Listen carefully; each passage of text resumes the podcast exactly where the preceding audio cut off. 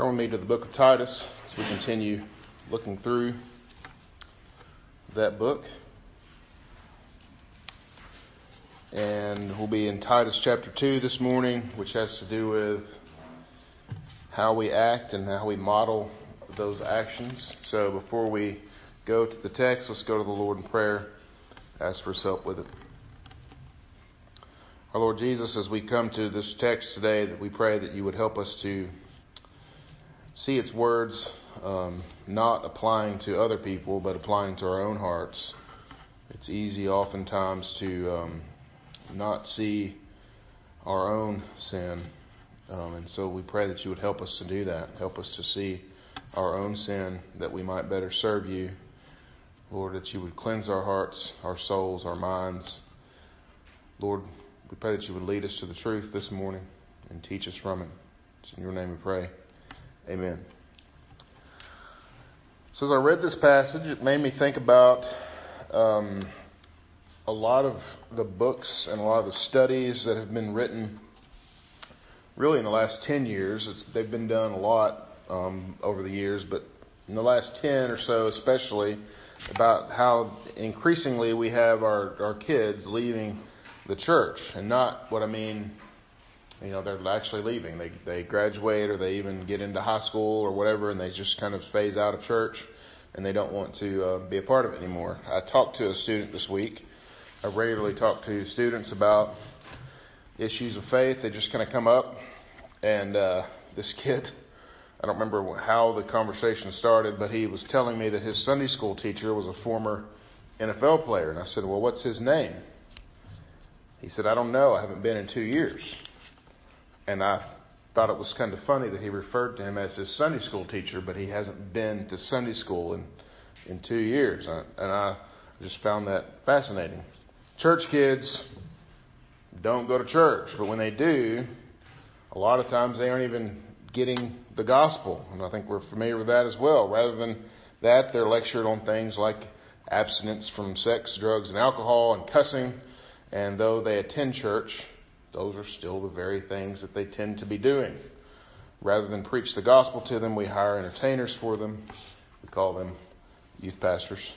Uh, in the hopes that they will somehow be able to rescue this kid from the uh, abyss of adolescence that we kind of see it, and which is slowly extending. And as you read these books, adolescence is extending into the tw- later 20s and even into the early 30s.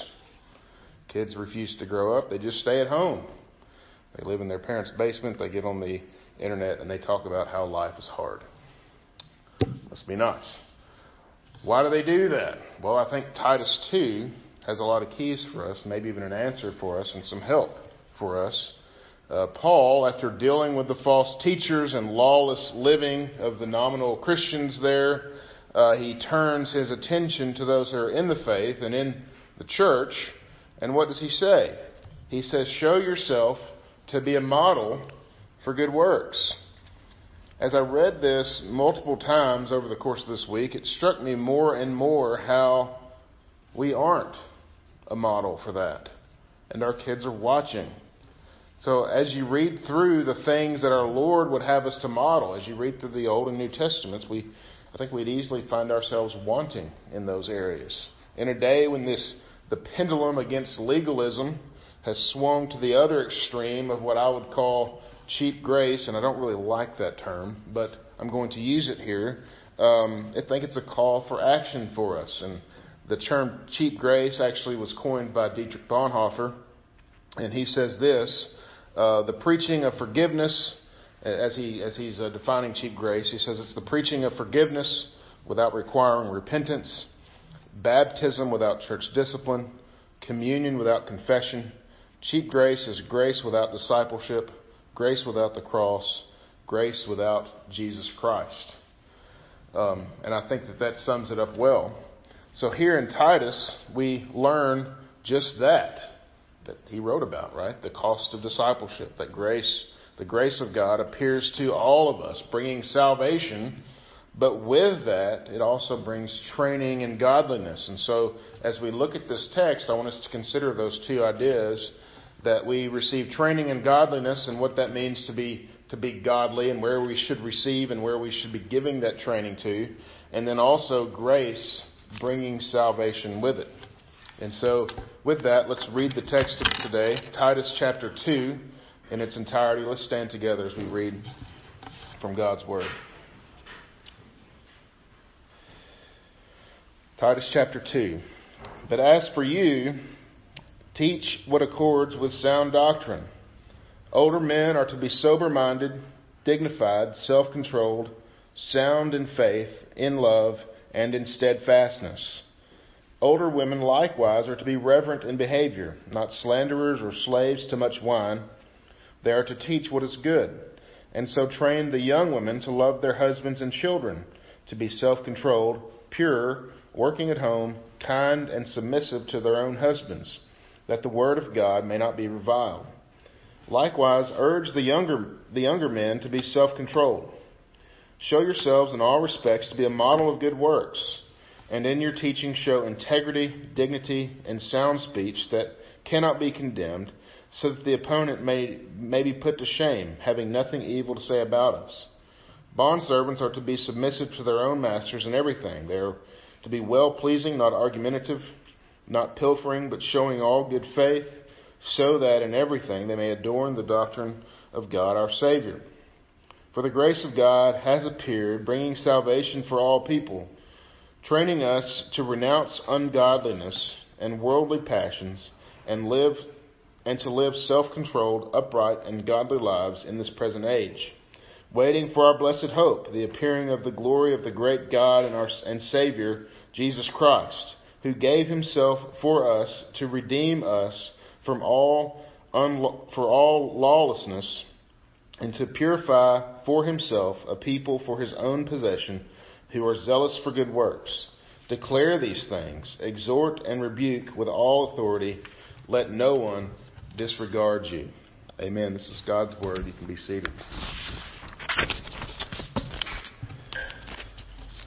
So before we look at the text uh, and kind of dig into it, I want to make sure that we understand the the contrast that Paul is trying to make here. Remember, uh, chapter divisions a lot of times uh, can cause us to to like look forward and not look back, and so I think it's important to look back, especially when you begin a chapter with the word "but." He's contrasting something. We need to find out what that that is. He says, But as for you, teach what accords with sound doctrine. What is he contrasting that with? We'll look back at the end of chapter 1. He's contrasting that with, They profess to know God, but they deny him by their works.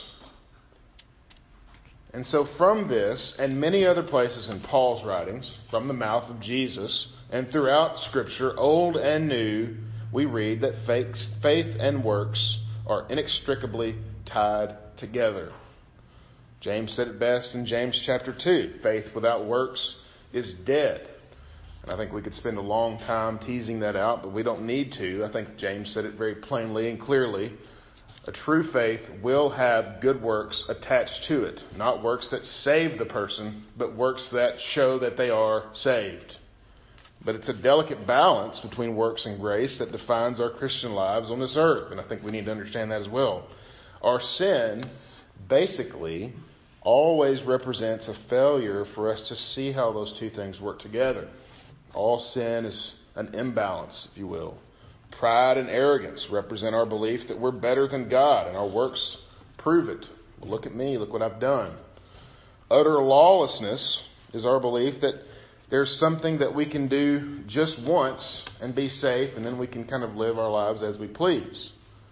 In these last two chapters of Titus, Paul unveils this balance for us, I think, shows us how and why they must exist together. It's very important for us. The church has kind of historically swung back and forth on this pendulum as well. Um, you see that with silly prohibitions on things like pants and dancing and makeup um, on one end, and then you have the prohibition, or then on the other end, you have pastors who say the word grace over and over again, but do not say the word Jesus. You have both extremes. Well, we need to find balance. How do we do that? uh, do what neither one of those extremes are doing, and that's study the scriptures. And so that's what we're going to look at. Let's look at Titus again, chapter 2, starting at verse 2. It says this Older men are to be sober minded, dignified, self controlled, sound in faith, in love, and in steadfastness. So, what are his instructions to the men? Well, I think these are men who are driven by what the scriptures teach by their spiritual disciplines. These are men who are slow to anger, but quick to act, slow to speak, quick to listen. But that doesn't mean that they'll shrink back from adversity. When I read these terms here that, that the men are to be, they kind of denote this firmness, this solidness, sober minded, self controlled, sound in the faith, steadfast. These aren't men who are swayed by every wind of doctrine but are like solid rocks who are pillars in times of peace and in times of difficulty. And then you kind of go down past where he gives the instructions to older women. And what are they to teach the younger men? Verse 6 Likewise, urge the younger men to be self controlled. As a high school teacher, I think this is a great instruction for, for younger men and for older men to be teaching them. Young men more than anything, need to be able to learn to control their impulses so they're not branded as dummies. They have a future, they have future families, they have future churches to lead, and they should act like leaders. I think that's an important quality, be self controlled. What about the instructions for women? Look at verses 4 and 5. And so train the young women to love their husbands and children to be self controlled, pure, working at home, kind and submissive to their own husbands, and that the word of God may not be reviled. So for women, we have a very similar set of qualities. Yet for the women, they show their strength in a different way. And this doesn't, this doesn't suggest some kind of inequality at all. On the contrary, I think it shows that women living out their God-given role, given role and doing it well is a very strengthening thing for the church. There's a much more practical feel to this set of instructions. I think it's good. It's women showing their strength in action, a very strong theme in Scripture. They are to teach what is good, training the young women to love their husbands and their kids, to take care of the households, all the while doing so under their husband's leadership. We even have this bit about how slaves or bondservants are to act towards their masters. And again, not suggesting that we go out and get slaves, as some of my uh, non-Christian friends have said that that the scriptures condone, condone slavery by talking about it. That's silly. Uh, however, there was slavery in these days. There were Christians who were slaves, and so for the slave that is a Christian, they are to do their work to the glory of God. And so, as I read through these instructions of the old to give to the young, I think, wow, if this was happening, just think for a minute, if this was happening the way that it should be, the way that Paul is laying this out here, wouldn't the world be an incredible place? It would. However, well, we know that it's not all that incredible all the time. Um, and it's not just happening outside the church. We'd love to say that these things are happening outside the church, and in, in the church we're actually teaching our children well, but it's definitely happening inside and outside the church. And so think about it. What's, what's going on with young people today? I have, interestingly enough, I was a youth pastor for 10 years, but I didn't really get an inside look as to how kids are until I started teaching in school. Um, how are young men today? Well, they're learning to conquer things, but it's more of a digital landscape. Rather than facing real problems in the world, rather than being champions in the home, they're champions on some silly little game not down in games. I guess you know, you guys know I'm a gamer for sure, but there has to be a balance. Every living hour is spent doing that, then what are you becoming? Young men are praised for their lack of self-control. It's incredible how they tend to be. Uh, their impulsivity as boys is something that's like attractive rather than repulsive. Um, they're learning about love from their computers, where there's really no love at all. What are young women being taught? Well, they're being taught that God's roles in marriage and in the home are an insult to them. That They should turn them inside out at every chance and on purpose. And sadly, the ones, the women that do understand their role in the home are forced into leadership roles that weren't meant for them. Because the guy that they're married to and the other men in the church aren't leading like they should. And it's a sad testimony. And if we want to think of analogy with the master and servant here, we could think of just our, our role as employees or employers. Young people are taught to, that showing up for, work is something that you kind of do when you want to, if you want to, and when you get there, you should be able to make the rules. It's incredible. I have students every day that tell me about how their boss was mean to them because they were late for work and they got in trouble. Wow. Where did they learn to act like this, we want to say? William Goldberg, he wrote a book called Lord of the Flies. You've all heard of it. Um, I think it's a great teacher for us concerning where did they learn to act like this. What did the boys do on the island when they were when there weren't any men around to teach them? They became animals really quickly. Well, where did they learn to act like this? They watched the older generation. Now, to be sure, young people are without excuse when it comes to their behavior. We're not saying that it's someone else's fault. That's, again, what the world would would have a say, but simply pointing at them, as oftentimes we want to do, and say, I don't get kids these days. We didn't act like this when we, when we were kids. Why do they act like this? If you'll note, that hasn't actually done anything to help. Want to know why they act like this? Or want to know why you didn't act that, like that? Or I didn't act that way? My parents didn't let me. They were horrible to me if I tried to act that way, if I was disrespectful in the least bit, if I, did, if I acted like I didn't want to work if I acted like I didn't care about things that I should care about. Want to know why our kids act like that? Want to know why the kids today are acting like that? We should look in the mirror. It's important. 15 year old boys that don't know how to hold a rake are going to turn into 35 year old men that don't know how to hold a job. And if it seems like I'm picking on boys, trust me, I am. They need to be picked on. We have a giant responsibility to them and to the women in the church the women in our lives, they need us to lead well. And so, yes, I'm, I'm picking on the boys. Show me dysfunctional men, and I'll show you a dysfunctional society. We shouldn't wonder what's happening to our society when we look at our men. It started in the Garden of Eden with Adam standing while his wife took the fruit and ate it. it happens today with men who are standing by while their wives leave their homes and their churches. So, what do we do, brothers and sisters? How do we do this? Well, to the men, we need to teach our boys to be self controlled, just as Paul's told us to be. We have to become the rocks in our families and in our churches rather than not. And I think to the younger brothers here, you need to understand pattern yourselves after the men who teach you and who live this truth out.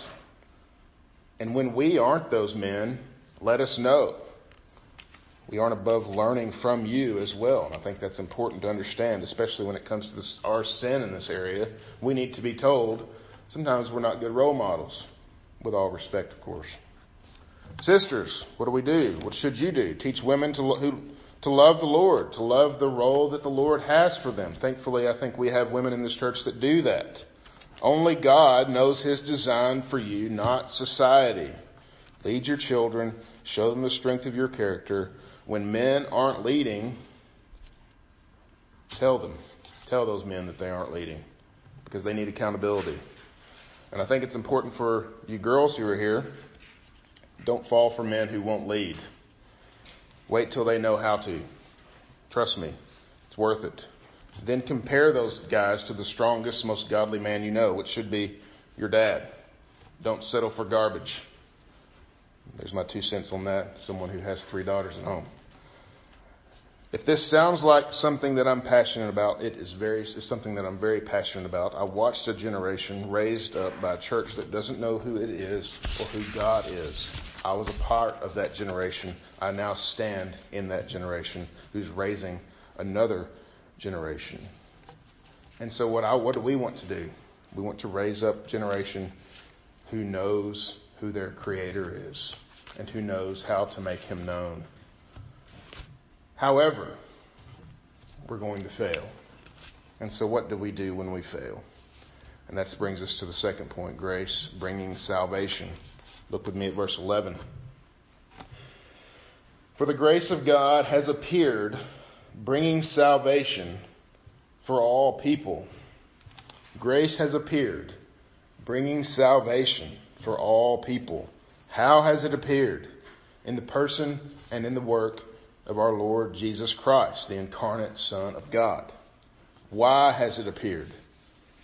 Because he loves us.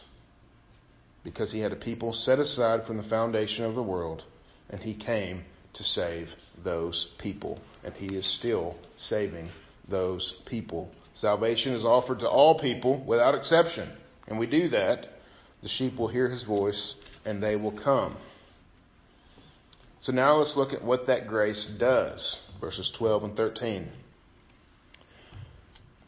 So grace appeared, bringing salvation for all people, training us to renounce ungodliness and worldly passions, and to live self controlled, upright, and godly lives in the present age, waiting for our blessed hope, the appearing of the glory of our great God and Savior, Jesus Christ. The grace of God working in His people doesn't save them so that they can live however they please for the rest of their lives. The grace of God works itself out in His people by causing them to act as they ought to act. Remember Ezekiel 36. What did, what did God say to the people? I will put my spirit in you, and I will cause you to walk in my ways. So, what do we say to the person who went to the altar when they were at church camp and when they were eight years old and they haven't been back to Sunday school in so long that they don't know their Sunday school teacher's name, even though he was a former NFL player? Repent and believe is what we say to them. The Spirit of God working in the believer causes them to renounce ungodliness rather than revel in it. They live self controlled rather than selfish. Does that mean the Spirit causes us to be perfect in this world? No. We remain at war with our old self, and we understand that. However, the Spirit of God working in us is making us to be more and more like our Savior, Jesus Christ. This should be apparent in the life of a believer and as they continue to walk in Christ. Look at verse 14. Speaking of our great Savior Jesus Christ, who gave himself for us to redeem us from all lawlessness and to purify for himself a people for his own possession who are zealous for good works. That should stir us up right there. It should. He gave himself to redeem us from lawlessness. Not just our sinful nature. Yes, we need redemption from our sinful nature to be right before God. We need the righteousness of Christ. But what else are we being redeemed from? Lawlessness. Those acts that we did commit and that we would commit. We've been redeemed from them. So then, how should we respond? More and more, we should stop committing them. We have been redeemed. Notice the second part to redeem us from lawlessness and to purify us. What does he call us here? A people of his own possession who are zealous for good works. And make sure we understand the hope here. What's the hope? What he's done for us. He's redeemed us from lawlessness. What is he doing even right now? Purifying us. What does he call us? His own possession people who are zealous for good work. Don't think for a moment that those things that the Lord wishes and wants to be true won't become true. If He is purifying me, guess what? I'm going to become pure. Thanks be to God. It is what He is doing in our lives. He doesn't stop. When He says that He will see us through to completion in Christ Jesus, guess what? He will do that thing. And that's also the hope for us. That's the hope for us as individuals, but it's also the hope for us as we raise our families, as we bring up the next generation in the church. The sanctification of my children isn't 100% dependent on me. Thankfully, that'd be bad. That doesn't take away my responsibility to my own kids. By no means. It doesn't take away our responsibility to the children in this church, to the children in this community. But it does offer hope when we feel like the task is hopeless. I mean, I look at the high school boys in my classes and I wonder how could any one of them be worthy to marry one of my own kids, one of my girls? They barely even tie their shoes. But then I remember that little dummy that I used to be as well. The one who still acts like that from time to time. But thanks be to God, thanks be to the grace of God, I've got better. God is good. He is faithful. He will preserve His church. Our Lord Jesus died to save His church, and He will continue in her until it is finished. And we all go home with Him. That's the hope that we have. And so, in conclusion, let's not forget our responsibility to those who come after us, to those who are with us even now. Brothers and sisters, model good behavior and disciplines that they may see and watch and know and follow. It is, it's the future of the church. Let us not forget that the hope that we have is in Jesus Christ, not our own behavior, thankfully. Jesus Christ, who loves his people, keeps his church safe, even from itself. Let us all endeavor to model the very gospel of Jesus Christ in word and deed. Let's go to the Lord in prayer. Our Lord Jesus, as we come to your word and it tells us to model good behavior, it's kind of scary because um, you've commanded us to do something that we struggle deeply with. But yet you are gracious, you are forgiving, you are even right now making us better than we were because you love your people, because you love your church. And so, Lord, we beg your help when it comes to raising our families, when it comes to leading the church. We beg forgiveness for those times that we don't. Lord, help us not only to be leaders in our homes and our church, but also in society that is desperate. And they need the gospel. They don't need our morality. They need the gospel of Jesus Christ, but they need to see us living it out. And so, Lord, we beg your help. Help us as we live as we ought to. It's in Jesus' name we pray. Amen.